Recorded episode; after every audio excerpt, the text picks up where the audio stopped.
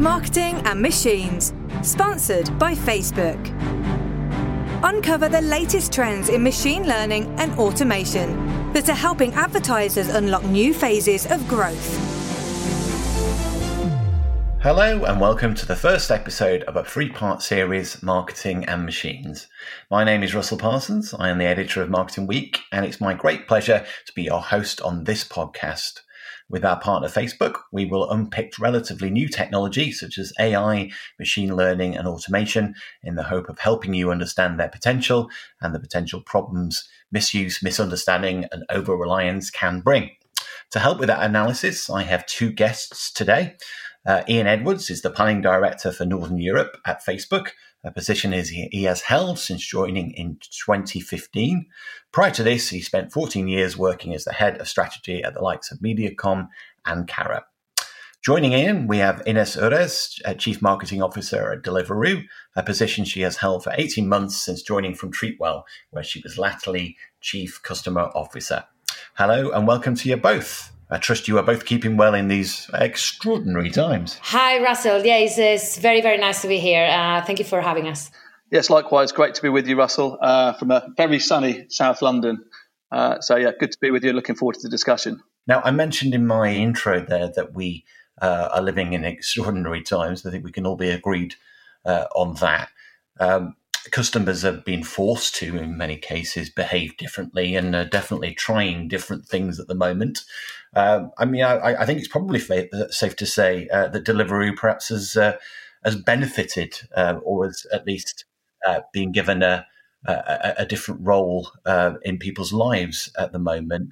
Ines, how are you using any of these things, machine learning, automation, artificial intelligence, uh, in the current environment to to better serve your customers? Yeah. So, um, well, first of all, uh, yes, that's the appreciation is right that those th- these times we are experiencing, they are definitely definitely changing the way we operate as a business. And actually, uh, to be honest, initially it was actually not necessarily that uh, that uh, basically playing our advantage because uh, customers had concerns regarding food contamination and and overall uh, we were not even sure of what, what, was the right operating environment for our riders or for our restaurants uh, if we talk specifically about our artificial intelligence automation and not just within the coronavirus uh, context, but overall, how is benefiting and how is profiting businesses like ours and any other businesses out there? Like, I think that there's two angles. I think that there's the customer angle, the consumer angle, as you said, uh, Russell, and then there is overall how that benefits employees and, and the company itself. Uh, at Deliveroo, we have actually three types of customers. We have consumers, uh, riders, and restaurants. As you know, we are a three-sided marketplace. AI, at the end of the day, is just a machine doing something for us, and it's a machine we have programmed to do something for us, hopefully better than a human if it's well programmed, hopefully better than a human uh, is going to do that task. Uh, and then uh, machine learning, uh, we're also using that to create uh, basically better experiences for customers and for consumers. So things that we are doing currently with, with AI and machine learning is we are delivering uh, personalized content to you and recommendations. So, for example, your experience when you land on the homepage is going to be completely different than my experience. Probably, I don't know, Russell, what did you eat? But if you order KFC uh, and I don't order KFC, KFC, by the way, is one of the most popular restaurants we have on the platform. So, so uh, uh probably a first experience will also always show you KFC. But as you interact with the system, the machine is going to learn and is going to show you better recommendations.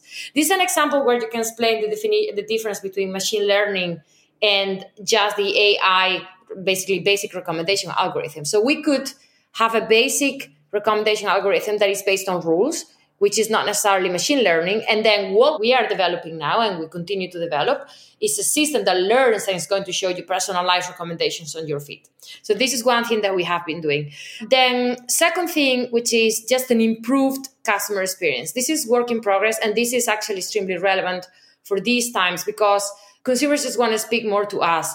And what we have realized is that we need to accelerate our customer care capabilities. And the only way to get to a level where we can actually deliver that perfect customer care experience if it exists. Is never going to be just through humans because we just won't be able to have enough people or well enough trained people to deliver that perfect experience. Uh, the third level, which is very applicable to these times, uh, is more targeted and basically a better marketing experience overall. We want to show you ads that are relevant for you, and we don't want to show you random marketing uh, and advertising.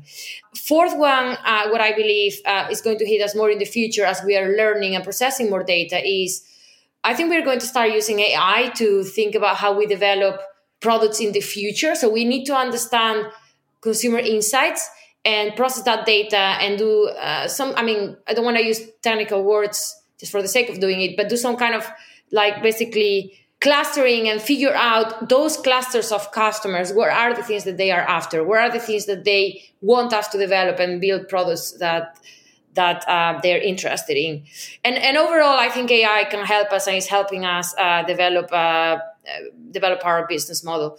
If you think about employees, um, first of all, we are going to avoid people to just do repetitive tasks. We want people to feel more empowered. We want people to focus on strategic execution and not and in high value creation tasks, but not on repetitive tasks. Um, we the best example of uh, these could be uh, we don't want people to create 500 campaigns manually on Facebook. What we want people to do is to come up with a campaign structure, uh, and then we want Facebook to tell us what uh, creative is going to work for what audience based on dynamic creatives and and uh, different audience tools that Facebook offers. Then we want to replace uh, manual tasks that we know computers can do better, like, for example, paper, paid, paid search, automated bidding. Uh, overall, we want to optimize our workforce. I mean, we wouldn't want to lie about that. And, and develop uh, how we speak to new audiences. But overall, uh, Russell, just to, to close here, um, is is not necessarily just specific to coronavirus, but coronavirus has accelerated the way we think about delivering the best possible consumer experience and customer experience or also riders and restaurants and we are not going to get there without machines helping us either us telling the machines what to do or uh, us telling the machines please help me solve this problem within this framework and i'm going to train you to solve this problem and what kind of uh, measure of success uh, are you using uh, to, to, determine the outcome of use of any of this technology? Uh, is it is it repeat purchase, repeat use, mm-hmm. or, or, greater volume uh, when people are coming back to you, um, or is it horses for courses? It depends on what you're actually trying to do. Overall, it obviously depends on the activity, but our business, like most businesses out there, is all about putting the customer in the center and maximize the, maximizing customer lifetime value. Therefore, any activity that includes this type of technology that helps us deliver that better experience, therefore maximizing lifetime value because consumers are enjoying the experience, therefore they're coming back and hopefully spending more or spending better let's say uh, maybe not more necessarily but we can offer better value for them because we're offering recommendations so higher level will always be consumer lifetime value, which is a combination of average order value, uh, frequency, and churn. And are you seeing uh, the results of uh, using this technology in increasing customer lifetime value? If there's anything you can share with us there. Yeah, I mean, we have uh, basic examples already on the advertising side. When I joined Deliveroo, um, there was uh, let's say the way we were using Facebook, and it's not because Ian is here that I'm saying this. Uh, Ian, I, I could, I could say differently otherwise, but we were just not using Facebook the right way to to talk to our repeat customers. So, so we were, we just didn't understand the role that Facebook could uh, play to help us. Uh, have a conversation with our existing customers. So we would just acquire a new customer, we would just put them on the app, and then unless they were subscribed to newsletter or they were watching TV, we were not having a conversation with them. What Facebook is allowing us to do is through uh, dynamic creatives and also through uh, through basically like working with their audiences tools is to figure out when we can when is the right time to show a specific message to a consumer which could be for example if you're a consumer that usually orders uh, dinner can we push you to order lunch but if you're a consumer that has had a bad experience can we show some kind of creative uh, that is a bit more friendly and that uh, not necessarily that push in terms of uh, pushing you to uh, buy something today, but just to develop that brand, that brand conversation. And that is something that's extremely measurable. We use uplift testing overall, and we have seen the incrementality straight away. And I mean, I'm not going to lie, we are still learning. There's lots of technology that uh, Facebook progresses very fast. Therefore, we need to continue impl- uh, implementing those technologies to stay in front of, uh, of, of basically the technology that we can implement. But um, but it's made it's made already a huge difference in the time I've been working for Deliveroo. Ian, she's uh, she's set you up really nicely there in uh, uh, to talk about how wonderful. Uh, but just just pause for that uh, for a moment. no, I'm, not, I'm, not. I'm not used to this, Russell. Um, uh, so no, no, it's, a, it's, a, it's a welcome change. But I think Ines and I, will bring you both in on this on this as as mentioned a few things that will are worth unpacking for for those that are, listening. firstly, you mentioned. Um, clusters earlier on. Um, if I could just ask you to uh, explain what you meant by that, was that uh, in terms of targeting and, and segmentation of audiences, uh, Ines? Yeah, so the basic definition of uh, clustering is uh, usually traditionally segmentation is we define a set of rules that we know and then we just put customers in those specific buckets. So, for example, demographics, we can say uh, people between 15 and 20 years old ha- uh, or people that have children or people that live in south london and we just put people in those buckets and then and then we uh, basically apply different strategies or communication on them. What clustering does is a bit different. So what we do with clustering and ian you can help me elaborate on this is that we don't necessarily know what attributes uh, a series of customers are going to have in common. But what we do is we feed a machine and then we say to that machine can you please group this? I mean i'm sorry i just like can't you please like try to be nice to the machine but can you group these customers in groups that have similar characteristics. And what you're going to find out is that those groups or those characteristics that you would have defined just because you have you have the predisposition of using whatever like a mm, behavior or you have the predisposition of using demographics they might actually find completely different grouping of those customers that then is going to help you define different strategies and definitely define different marketing campaigns for them. And then you can do that uh, at the group level. So as the algorithm to just do clustering for you or you can take it one step further and that's when we would call it personalization which is we just find specifically for you where are those things that are particular to you and what specific experience we want you to have. I don't know if Ian, you want to elaborate uh, more technically on this. Yeah, I mean, I think that really gets to the heart of what we're, you know, what, what's happening with with machine learning and AI within within marketing. Um, the way that you buy campaigns when you use this technology is you buy against a particular objective. So that might be app installs, it might be conversions, it might be links to a website. Now that's your objective that you're trying to achieve. And what you need to do uh, to really get the best out of this technology is not put too many constraints. So, as Ines says, don't make assumptions that you know what's going to work before. So, don't go in and create lots of different target audiences and micro target people based on traditional ways that we've done targeting. So, it might be interests, it might be demographics, etc. Um, but you put in a, a, a broad audience, and then what happens is the machine will take your objective, take your creative, the assets that you've built for your campaign, and then go out there and, and to start with, it will distribute this quite broadly to, to, to lots of different people. And then as it starts to collect signals, it starts to see what's working. It then optimizes and finds more people like the ones that are converting.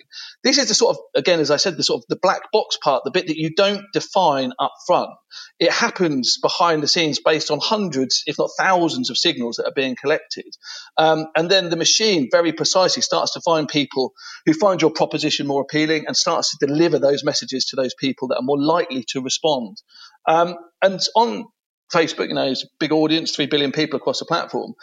The ads that are served to each person, uh, there is, you know, the, the, the system looks at each individual, and each ad that is served is served to that person with trying to deliver a particular objective. So if you imagine 3 billion people all getting a personalized series of ads in their feed, um, it's a huge volume of data and people just cannot cope with that. Uh, and that's where machine learning is so powerful to improve, you know, the ad delivery system um, in terms of getting relevant messages to people, but also in terms of delivering outcomes for, for, for businesses.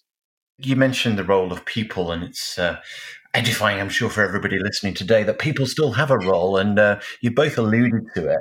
Um, what you're talking about here is, um, I mean, the, the, very name of this podcast series, Marketing and Machines, is uh, fraught or potentially fraught with, with possible problems uh, because there's no substitute for good old fashioned uh, human insight to ensure uh, that you don't operate in a, a rather sledgehammer way that uh, that messaging doesn't become too targeted and too personalized stroke plain creepy. So i mean how do you make sure that humans people um, are very much part of this process and approach uh, i suppose i'm asking you both from a, a process point of view but a culture point of view how do you marry human insight with with machines and not lean too much towards the latter yeah i think you know, from from, from my perspective, um, it's it's not a, a, a, you know an either or decision. It's actually a combination of the two.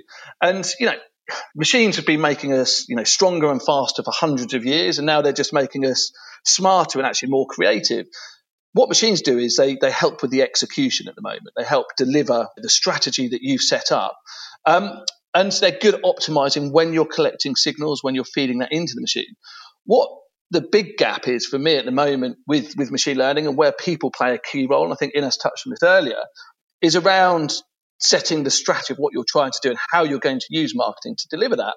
Um, and, you know, things, you know, as an example, if there's no data in the system, the machine can't see it. And it might be something like, addressing climate change is a key challenge for marketing. The fundamental purpose of marketing might change. We want, we, are going to need to sell you know, sell less but for more money, um, essentially. And that's a big strategic shift. Um, a machine is not going to pick up on those kind of signals to get you to pivot your business in that direction. Um, so there's an awful lot that the machines can help us with, particularly around execution. Um, they can indeed provide really useful insight. So, you know, we're starting to track trends in fashion uh, based on machine vision. So seeing what pictures and what images of, of, particular fashion items are being shared around the world. And then we can start to see how those fashion trends are kind of spreading. That's incredibly useful for businesses. But you need people to start to think about the longer term vision. We need to, and the machines really, hopefully, will free people up to think more creatively, to think more strategically, and do lots of the manual work that, you know, quite frankly, I think people aren't necessarily best placed to do and most of the time don't find particularly rewarding. And, and, and, arguably aren't very effective in, in doing as a result.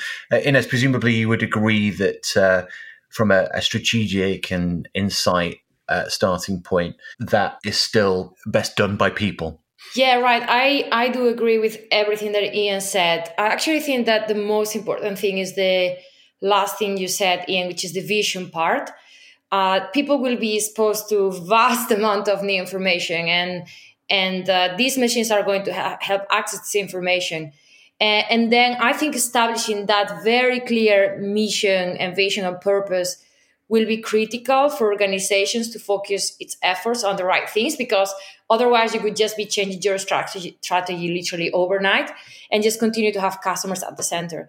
And now i think there are two more dimensions though to be able to use data science, uh, sorry, data science, data science, right, but like uh, machine learning and AI the right way, which are, we have vision, but then we have almost like an organizational design and culture uh, change that needs to happen within the company around adaptability and then around empowering people to make decisions faster. So you have the vision in the first place, but then uh, you need to have a second layer where those teams get used to changing things fast because AI is going to reduce the barriers to entry for new competitors overall. Like creating a, a an ad used to require a lot of work technically uh, for any advertising platform. Nowadays, you literally can start advertising in less than an hour. So we need our teams to start using AI and machine learning and technology, and we cannot have organizational designs and cultures that block these teams from making those decisions and progressing faster. And what your question, your original question, Russell, was what organizational changes do we want to make? And I think that we need to figure out what is the next evolution of working across functional teams where almost like that machine becomes one more component of that cross-functional team so there we, we had the, the analytics guys and the marketing strategy guy and the designer and what is the role that the machine plays to help us make that autonomous team succeed to deliver versus the vision that we have defined.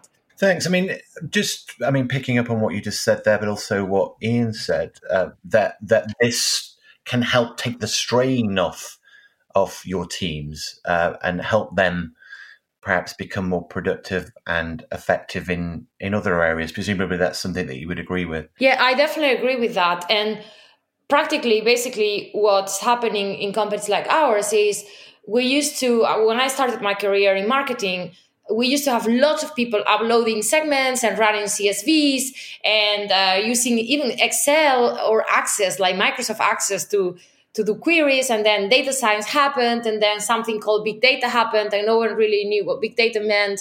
And then overall, these things started progressing, and partners like Facebook or Google and and many like B two B tools that we're using help us replace that automation, sorry, that manual task. So what is effectively happening is that we have smaller teams uh, with very uh, uh, with people that are specialists in media planning or they're specialists in strategic planning or they are creative specialists.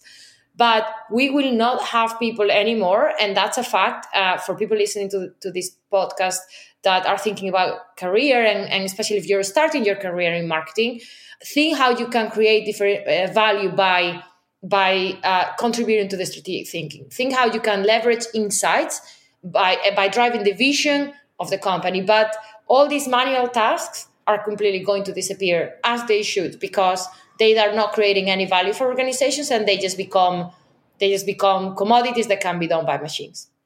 We've heard uh, from you just then, and and uh, and from both of you uh, to this point about all the advantages. Obviously, uh, you can take some of those uh, tasks away and uh, and increase the effectiveness of individuals on your team. We've talked about personalization, targeting, and that in itself uh, improving efficiency and effectiveness. Uh, but it's not all necessarily good news. Uh, we've we've we've all read, and we at Marketing Week have written about some of the more cautionary tales. Um, some of the problems, perhaps, that uh, can be born from use or misuse of uh, such new technology. Uh, I mean, Ian, where do people need to be uh, careful and cautious? And uh, what are the consequences, perhaps, of, uh, of, of, an over reliance, overstretching in these particular areas? Yeah, that's a, it's a really, really good question and, and, and a big topic. Um, I mean, in essence, you know, the machi- machines, they're not pre programmed to, to, to create specific answers and responses, they learn and they learn from the data that, that's fed into them. And just as the experiences a person would, would you know, can get shape the person that they become, the data that is fed into a machine shapes the output and how it learns. And the, the biggest cautionary tale, I think, is the unforeseen consequence of the data that you put into a machine. So if I give you a couple of examples, you know, in performance advertising, you know, you set, set something up and say, I want to deliver a, a conversion or a, an application. You want to drive a particular action from that, from an audience. And you set the machine up to run that. It goes out, in, it, it ingests vast amounts of data and it finds people. And you start to deliver sort of that, that particular business outcome that you want. Now, I suspect for Deliveroo, you know, the broadest, there, you know, there aren't many constraints on who you want to, to, to use your particular products. But in some categories, you know, there are biases that can start to appear. And these are biases that are in the data that is going into the machine. So, you know, for example, uh, recruitment, job recruitment, you know, we are at the moment, you know, in, in our industry in marketing, but you, you know, also in lots of other industries, we are trying to unpick decades of bias that's existed. And if you just allow the machines to ingest the data, they will start to optimize in ways that just finds the most efficient lead for, for you if you're trying to recruit for a particular job. But what you need to do in that case is say, right, we need to provide a set of rules that say, right, we want our job adverts to be served to, you know, equally to across gender, um, you know, men and women, across age groups. Um, and you need to put something else in there that constrains that data and provides a framework so that it is delivered in a fair way. And, you know, we have, we have something that is, we inter- internally we call the fairness flow that in those special categories like recruitment, where we ensure that the distribution of advertising isn't just blindly led by the data and the data that's ingested. And I think the other interesting data set uh, that you know has been was in the news quite a lot recently is around customer services. So you know there's the big rise in in automation around chatbots and customer service. That's accelerated beyond belief during the current crisis, uh, you know, that need for customer service that isn't provided physically in your, your locations of your business and call centers are under huge pressure. So that rise in, in chatbots is, is something that's very pronounced. But, you know, interestingly, you know, when chatbots are learning how to respond, they need huge volumes of conversational data. Um, and, you know, there were a couple of high profile examples where chatbots were using, you know, conversational data from, from Twitter and from places like Reddit. And actually, some of the, you know, the less savory elements of those conversations, you know, quite high profile, you know, chatbots becoming racist, for example, and saying things that would not be desirable start, can start to creep in. So you cannot let the machines just, you know, run away with the data. You need to think about a, a moral, ethical framework and indeed actually how you want your brand your business to be portrayed and and and and foresee some of those those those those less desirable consequences because the machines are just learning from the data that goes into that system but you need to have the foresight to think how that data might be biased or deliver a, a, a learning experience that, that has outputs that you're you're not totally comfortable with and I agree with you. There's nothing more frustrating and and and plain obvious than a a, chatbot that um, doesn't have any sense of human to human, um, which might sound like an oxymoron in itself. But uh, you know, you know when you're up against a chatbot, and uh, you know when it's been, uh, for want of a better way, programmed incorrectly. So we've heard a lot on this podcast so far about how it's been used now. Um, if I could just ask you to both dust down your crystal ball for a moment and just offer your opinion on what might be next? What's the uh, what's the next development that marketers and those in the ecosystem might need to think about now? If I could ask you, Ian, for uh, your thoughts on uh, what's next first. Yes, I uh, yeah. So I mean, it's a, it's a tricky one, and it's developing in lots of different areas.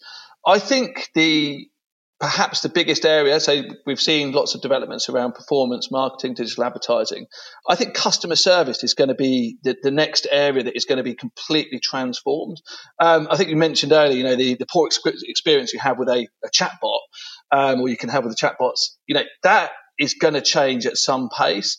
And if you, you know, look at the sort of the latest research that we're doing out of our uh, artificial research center in Paris, there are some really, I think, incredibly useful applications that are going to come. So one of those things is is around shopping assistance. Um, so using machine learning to recognize particular products, it might be in a, you know, you, you're looking at something, you see, you see something that you really like. Machine learning can then identify what that product is. It can help you find that, that product. But, but more than that, it can show you what products would fit into your room, what, what products match with your taste. And then it can go out there. And as we're seeing this diversification in terms of products that are available, um, machine learning can play a valuable role of finding the right products for you. The other piece that I thought was really interesting in that space was you can now start to look at food, as you see food that you're, you're interested in, and machine learning can identify the recipe of how to cook that food just from an image. And that's going to change our experiences of shopping in quite profound ways. Ines, uh, your thoughts on uh, the immediate future? Yeah, I think that definitely the most significant one we're going to see is customer care. But I think there's, yeah, and you mentioned a few very good examples, but I am going to drop one more example, which is more of a hidden example, but it's going to affect everybody's lives. I think that uh, AI and machine learning is going to have a huge impact in logistics overall. So if you think about Amazon, uh, they have uh, employed more than 100,000 robots in their warehouses uh, to just efficiently move things around.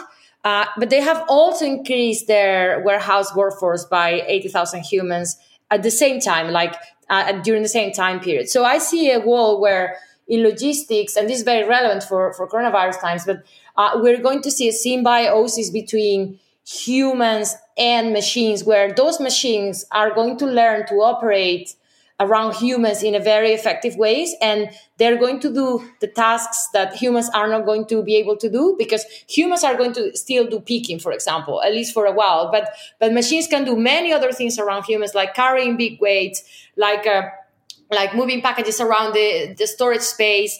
And I think the Amazon example is very relevant because that's probably the equivalent to the to the steam machine when the steam machine started to be used where it really changes completely the way businesses operate in the future and with more people ordering uh, things at their homes and, and basically i think traditional commerce the way we know it is going to change completely I think that robots are going to, machines are going to play a huge role in in that part. Yeah. Thank you for your thoughts on the uh, on the near future, at least. If I could just ask you both uh, both for some concluding thoughts for the benefit of everybody that's uh, that's listening. If there was one piece of advice that you've learned through your own experience working at brands or with clients that you'd want to impart if people were beginning on their journey in the use of any of these new technologies, what would it be? Uh, if I can put you on the spot first, Ian. Yeah, I think, you know, you don't need to know all the detail around machine learning, artificial intelligence, but you do need to know the, the broad concepts. Um, and the you know the biggest mistakes that we're seeing businesses make that are leading to less effective marketing campaigns is that they you know they actually constrain machine learning, so they put lots of um, barriers around that, be that around tightly targeting micro targeting audiences. Um, so I think the my, my, advice is to understand the broad concepts, and the broad concept really is there are two parts maximize the signals that you are collecting. Make sure that you have that absolutely optimized in the right way. So you're collecting the best, richest signals um, through pixels, uh, through mobile SDK that we use on our platforms, but you know across your digital ecosystem. Um, and then the second piece is is let the machines do the work and and optimize. And what I mean by that is when campaigns start, they go through this learning phase, and the machines go quite broad purposely, and the algorithm delivers ads to you know a broader audience to make sure that it's looking in all the potential areas. And what often happens is that campaign, sorry, campaigns managers will change the campaign at that particular moment before the machines had a chance to learn. And what happens there is that that learning phase restarts. Um, and you have to go back to the beginning. The machines, once they exit that learning phase, the optimization is very significant. So, you know, don't meddle with campaigns once they're set up. Allow the machines to go through that learning phase and optimize. Ines, concluding thoughts? Yeah, so the one I was actually going to mention was uh, data integrity because I think that without the fundamentals uh, of a good data architecture and uh, and a good data engineering service and team, you just can't make uh, AI and machine learning work. And my piece of advice for the people listening would be: don't postpone this. If you're starting your own business now don't think mm, i'm going to do this when i've been operating for 18 months because when you get to that point your uh, the architecture of your database is going to be all over the place you're going to have legacy that's going to cost you a lot to fix and to es point uh, you, the, the signals you're going to be feeding the systems are just not going to be right so so if you are operating in a large organization get, you need to get started because this is going to happen even if you don't want it to happen and to uh, if you're starting your own business, uh, it doesn't cost anything to do this right from the beginning. Uh, and there's many tools that do this out of the box. So it doesn't necessarily have to cost a lot of money. And then the second thought uh, is around team ethics. And uh, we touch a bit on this regarding organizational design, but I think that we as leaders, uh, especially uh, probably also on, on your side, Ian, but especially in final client and advertisers, we're going to have to think very hard about yeah what are the what's the role of employees and how do we want to continue to keep these teams motivated and what is what are the ethics that we want to apply in our houses in our teams uh, to find the right balance between machines and people and and what are the things that we're going to be able to say, have to say to the teams to use these machines the right way so you mentioned you mentioned the example of you need to say to this algorithm and they need to target men and women at the same time. Great, perfect. So, do I have to say that to my teams? Yes, but what is the application of that when you uh, when you start thinking about uh, your culture and and how that shapes uh, the future culture of your team? And I, this is very, very, a very wide topic because I don't have the answer of this. I, I've been thinking a lot about it, and that that was my point earlier on what is the role of the machine in this cross-functional team, which we don't know yet. Well, it's um, it's definitely a key challenge, and it seems to me to be a very key question that everybody should be asking uh, themselves uh, before they uh, impart, uh, but certainly throughout uh, their use of such new technology. So, thank you for that, Ines, and thank you as well to Ian for your thoughts on uh, on this podcast. We've had a whistle stop tour through the application of some of these new technologies, uh, their potential, and indeed some of the problems. And we've also covered what's next. So, a lot in a relatively short space of time. You have been listening to the first episode of Marketing and Machines, sponsored by Facebook and brought to you by Bauer London Creative, with me, Russell Parsons, and producer Tim O'Donoghue. You can subscribe to this series via iTunes, Spotify, and SoundCloud on Marketing Week's page. The next two episodes will be delivered by my counterparts at eConsultancy and Creative Review, and will drill deeper into technology's role in planning and creativity. Until next time, goodbye. Marketing and Machines, sponsored by Facebook. Uncover the latest trends in machine learning and automation that are helping advertisers unlock new phases of growth.